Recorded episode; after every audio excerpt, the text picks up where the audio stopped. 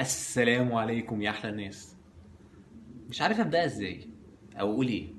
أصل اللي قبلي قالوا كتير وأحسن مني. فقال لك مثلا حبي إليهم لا يضاهي ما عدا. حبي لربي والنبي محمدا.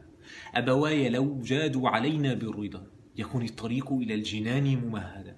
أبواي كنتم على الدوام تناضلا كي تجعلوني بين قومي سيدا.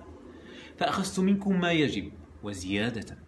وكأنكم أنجبتموني واحدا وقمت أطلب ما لكم تعطوني لم تبخلوا لم تجعلوه محددا.